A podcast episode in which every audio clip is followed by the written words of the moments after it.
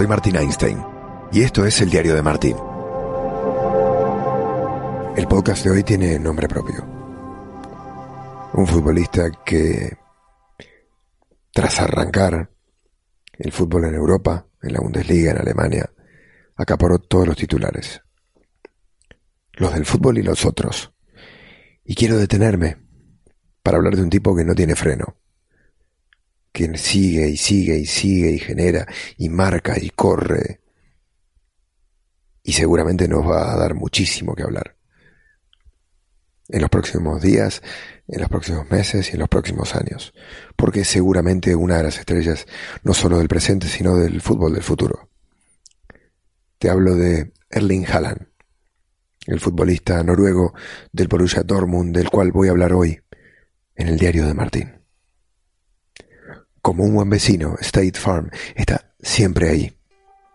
Comenzamos. Y pasó lo que se esperaba. Y lo vieron ellos también.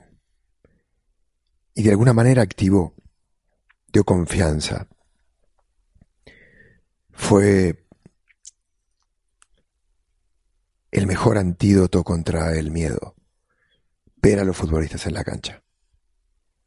Ver que una liga arrancaba y que de alguna manera, porque apeló a el ADN del futbolista, que es la... Esto le puso las pilas a todo el mundo. Rápidamente la Premier llegó un arreglo, llegó un acuerdo. Hoy se consiguió la luz verde para que los entrenamientos colectivos en Inglaterra comiencen tan pronto como este martes. Así, de repente todo estaba trabado y de repente todo se destrabó. ¿Qué pasó en el medio? Comenzó el fútbol en Alemania. ¿Qué representa esto para los equipos ingleses que no pueden dar ventaja?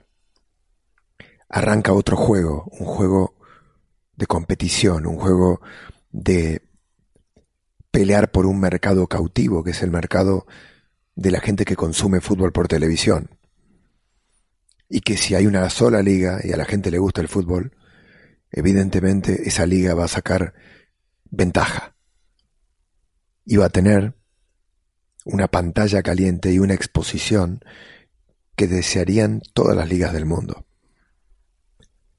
Por lo que lo que ha entendido el negocio y todas las áreas del negocio, en la cual también obviamente intervienen los futbolistas, es que no se puede perder el tiempo es que de alguna manera, si el experimento alemán ha funcionado, que parece que sí, más allá de que hay muchos lesionados, producto de este arranque rápido, fugaz, veloz, es el precio que hay que pagar, ¿no? En España también han comenzado los entrenamientos colectivos, se han visto rondos, como le llaman acá, entrenamientos de 10 futbolistas juntos y también volvió la sonrisa al rostro de los futbolistas porque el fútbol es un deporte colectivo. Y porque evidentemente se tiene que entender de esa manera. Dejó de existir esta extraña imagen de ver a futbolistas en campos de entrenamiento haciéndolo simplemente acompañados por un balón. Porque de alguna forma se desnaturalizaba demasiado el entrenamiento. Y volviendo a Alemania,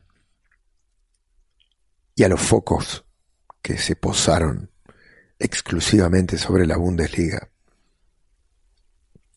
allí retumbó un nombre, el de Erling Brut Haaland, futbolista noruego, un chico de 19 años, que sorprendió al mundo en la Bundesliga al pasar al Borussia Dortmund hace apenas algunos meses y que no para de meter goles.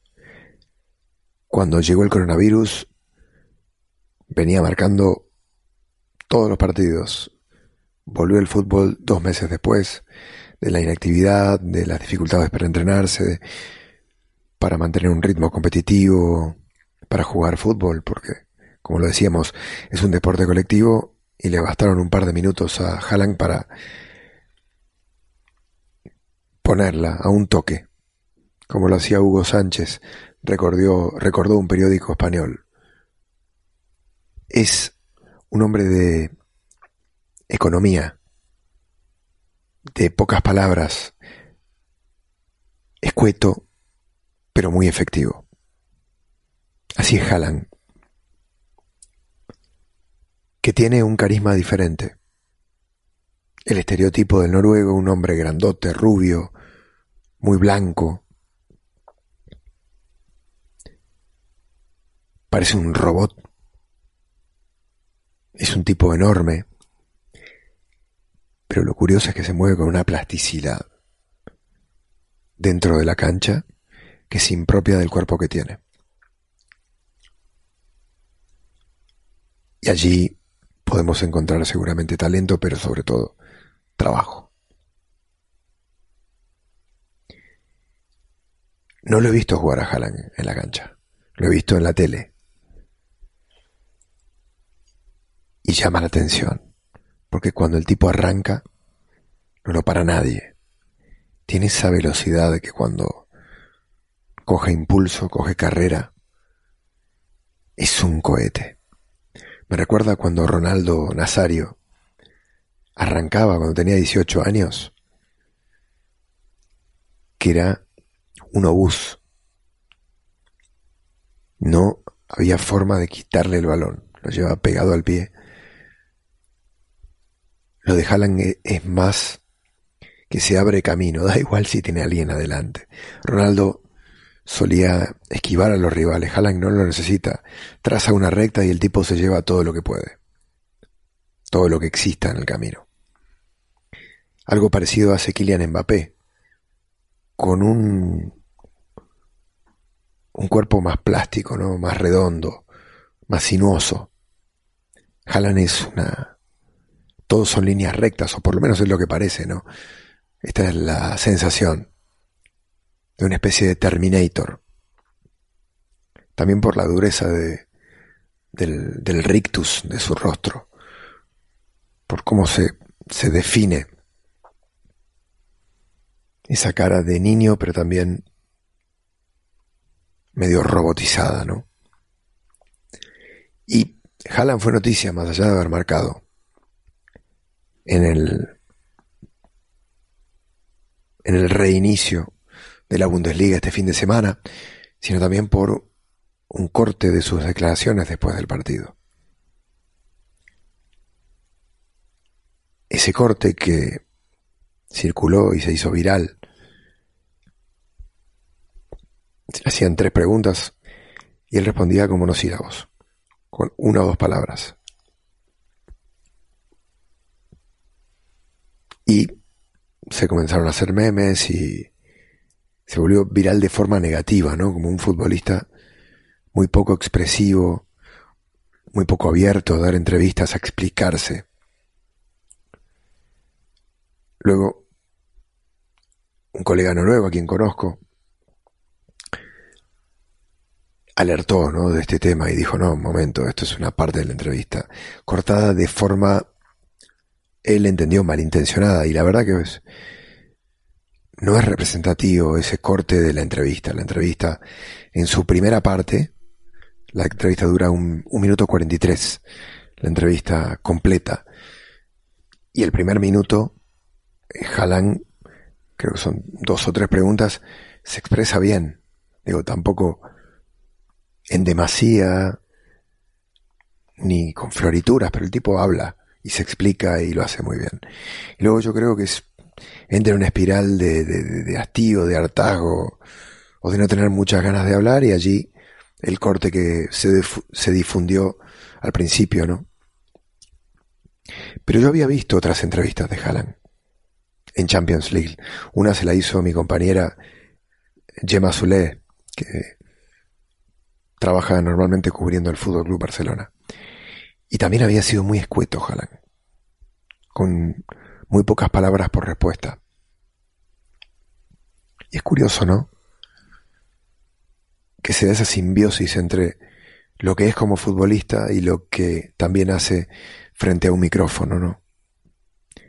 Preciso, no dice tonterías, no le escapa la respuesta. pero es preciso, es conciso. Y si la respuesta está mal formulada, y no digo que Gemma haya formulado mal la, la pregunta, pero en algunos casos pasa esto, esto de hacer preguntas de, infiriendo cosas, ¿no? Del periodista. ¿No crees que pasó esto tal así? Eh, el tipo detecta, es, tan alucinante la inteligencia de este chico que, que, no quiere jugar el juego de tener que interpretar qué le quiso preguntar al periodista. Dicen, eh, ¿cómo te sentiste después del partido? Bien. ¿Te gustó más una cosa o la otra? La otra. Es decir, si la pregunta no es lo suficientemente buena, bien formulada, el tipo se la saca de encima. Y yo creo que hay un rasgo de perfección en Erling Haaland. Es un tipo hiperprofesional que está preparado para dar todo lo que lo que necesiten de él. Porque es muy competitivo también. Pero no se anda con rodeos, digo, tiene muy clara su función. Es un futbolista moderno en el sentido millennial, ¿no? Que va lo que va. Eh, ESPN lo entrevistó también hace poquito.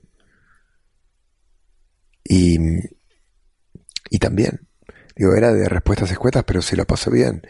Y le hicieron un cuestionario tipo ping-pong de preguntas y el tipo dejó buenas respuestas. ¿Sabes quién era así cuando comenzó a, a jugar al fútbol, a hacer eh, apariciones en primera? Messi. Yo recuerdo a Lionel cuando arrancó que me tocó la, tuve la fortuna de, coincidir con él y de hacerle eh, varias entrevistas y, además también de encontrármelo en zonas mixtas y en conferencias de prensa en sus primeros tres años en el Barcelona, 2005, 2006, 2007 y hasta 2008. Después ya Leo fue apareciendo bastante menos. Pero los primeros, momentos de Leo, su primer año, sus primeros dos años, era por timidez. Que él contestaba hasta su cuerpo, él agachaba la cabeza y la frente y, y como que ni siquiera quería levantarla. Era una postura que también tenía en el campo de juego. Leo jugaba muy mirando hacia abajo. Luego cambió esa postura corporal. En las entrevistas era igual, yo recuerdo, creo que debe haber sido el primer directo, lo conté en algún otro podcast, que le hicimos ni bien eh, después de su primer clásico en el Bernabéu, el clásico del aplauso de Ronaldinho, lo entrevistamos en, en un directo el lunes siguiente y, y Leo estaba muerto de vergüenza, ¿no? De estar frente a un micrófono, hablaba bajito, no, no tenía, daba respuestas muy, muy cortitas también, se divertía, pero era como que, en ese momento yo dije que era timidez o vergüenza, y después entendí otra cosa. Yo creo que este tipo de, de jugadores tan exigentes consigo mismo, tan competitivos, a los que les gusta ganar, los que se esfuerzan por ser los mejores, porque Haaland pertenece a esa raza también.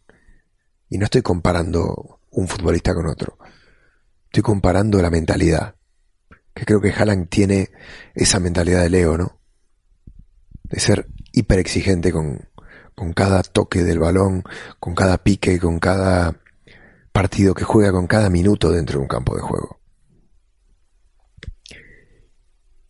Que si no, si se saben que no son los mejores en algún área de su trabajo, no van, no van a ir más allá.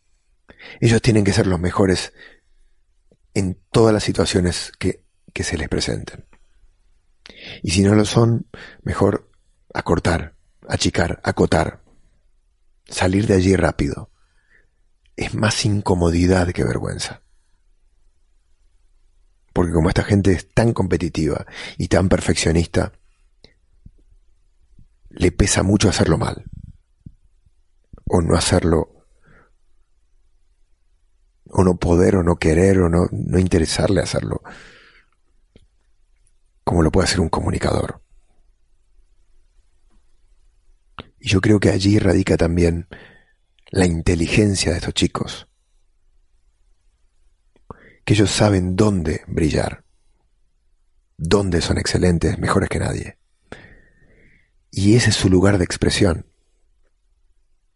Para eso ellos viven. No se le puede exigir a un futbolista que salga al micrófono y,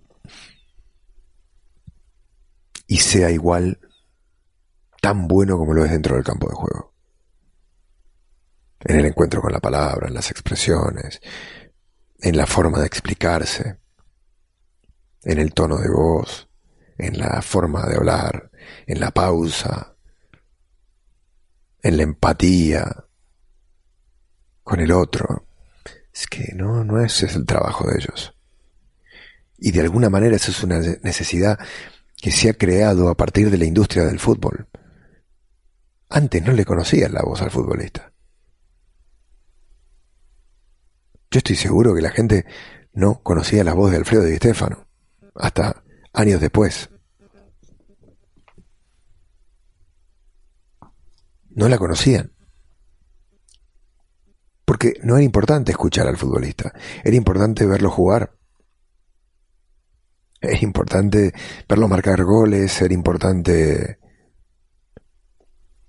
el fútbol, el deporte. Y hoy a los futbolistas en las escuelas de fútbol les enseñan, y está bien que lo hagan,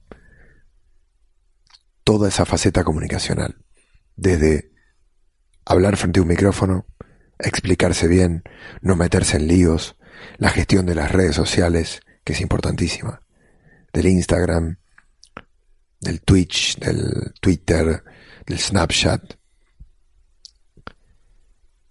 porque ahí también se la están jugando.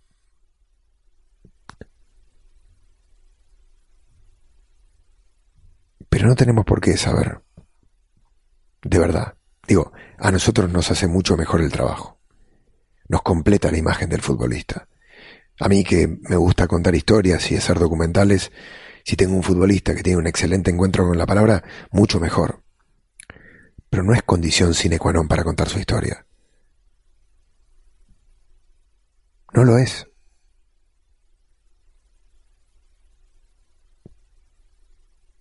No tenemos por qué exigirle eso. Y no tenemos por qué culparle.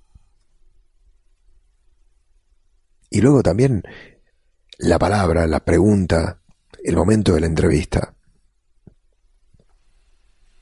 Puedes tener un mal día o no querer hablar, o digo, no puedes demonizar a un tipo porque te dé una mala respuesta o porque le explique a medias tu pregunta o porque simplemente no le apetezca. Sí el respeto, sí la buena onda, sí el don de gente. Todos sabemos lo importante que es tener a alguien de confianza que esté ahí cuando lo necesitemos. Claro, ese buen vecino es State Farm. Cuando se trate del seguro de tu auto y hogar, consulta a un agente de State Farm. Ellos te brindarán un servicio personalizado y te ofrecerán seguros a tu medida. Seguro coincidirás conmigo en que las personas hacen la diferencia, ¿no es cierto? Por eso, contacta ahora mismo a un agente llamando al 1-800 State Farm. Hablemos claro, como un buen vecino, State Farm está aquí. Quería hablarte de esto en este podcast, porque me parece que vamos a encontrarnos mucho tiempo más con Erling Haaland. Y está bueno que nos vayamos conociendo, que lo vayas conociendo vos a él. Y está bueno también que se hablen de estas cosas, son parte del fútbol, de este fútbol. Y te quería dar mi opinión al respecto. seguramente no hubiera tenido el altavoz que tuvo esta entrevista de Haaland. Si hubiera liga en España, si hubiera liga en Inglaterra, si hubiese liga en Italia, si no hubiese habido tantos focos y tanta luz puesta sobre la Bundesliga. Pero claro, hace falta encontrar temas, historias y también polémicas. De eso también inevitablemente vive el fútbol. Algo con lo que yo no siempre estoy de acuerdo. En este caso me parece que se ha, se ha agrandado, se ha dimensionado demasiado un tema que no, que no tenía por qué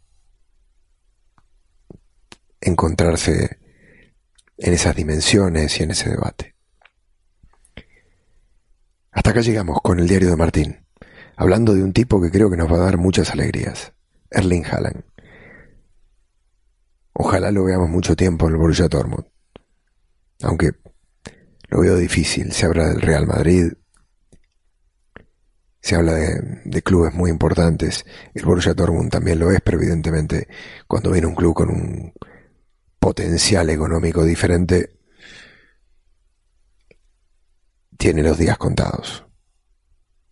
Pero me encantó ver al Dortmund y me parece que Haaland, que tiene apenas 19 años y que además ante otras ofertas de clubes más importantes de Inglaterra dijo no me voy al Dortmund, porque es un pibe que además tiene la cabeza muy bien amueblada, dijo el entorno del Dortmund de futbolistas jóvenes, de ser una escuela de fútbol, de ser una liga que no me va a generar el nivel de exposición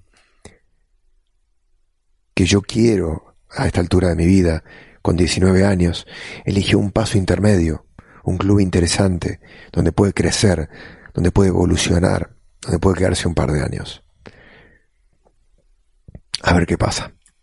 Pero por lo pronto, está bueno que hablemos de uno de los futbolistas que, que están haciendo, ¿no? que forma parte de esta nueva camada de jóvenes talentosos, entre las que se cuenta Haaland, Kylian Mbappé, creo que son los dos máximos exponentes ¿no? de, de esta camada de veinteañeros talentosísimos, y seguramente aparecerán otros ahí, hay varios, en danza. Ansu Fati, a ver si puede dar el paso, ¿no? Vinicius, tal vez. Rodrigo del Madrid. Pero estos están más verdes todavía.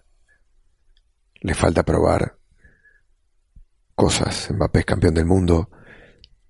Jalan es la sensación hoy en día, pero ha mostrado una regularidad de varios meses que no han mostrado estos otros que te comentaba, ¿no? Fede Valverde en otra posición, obviamente pero para mí también es un futbolista de esta generación que va a ser un crack.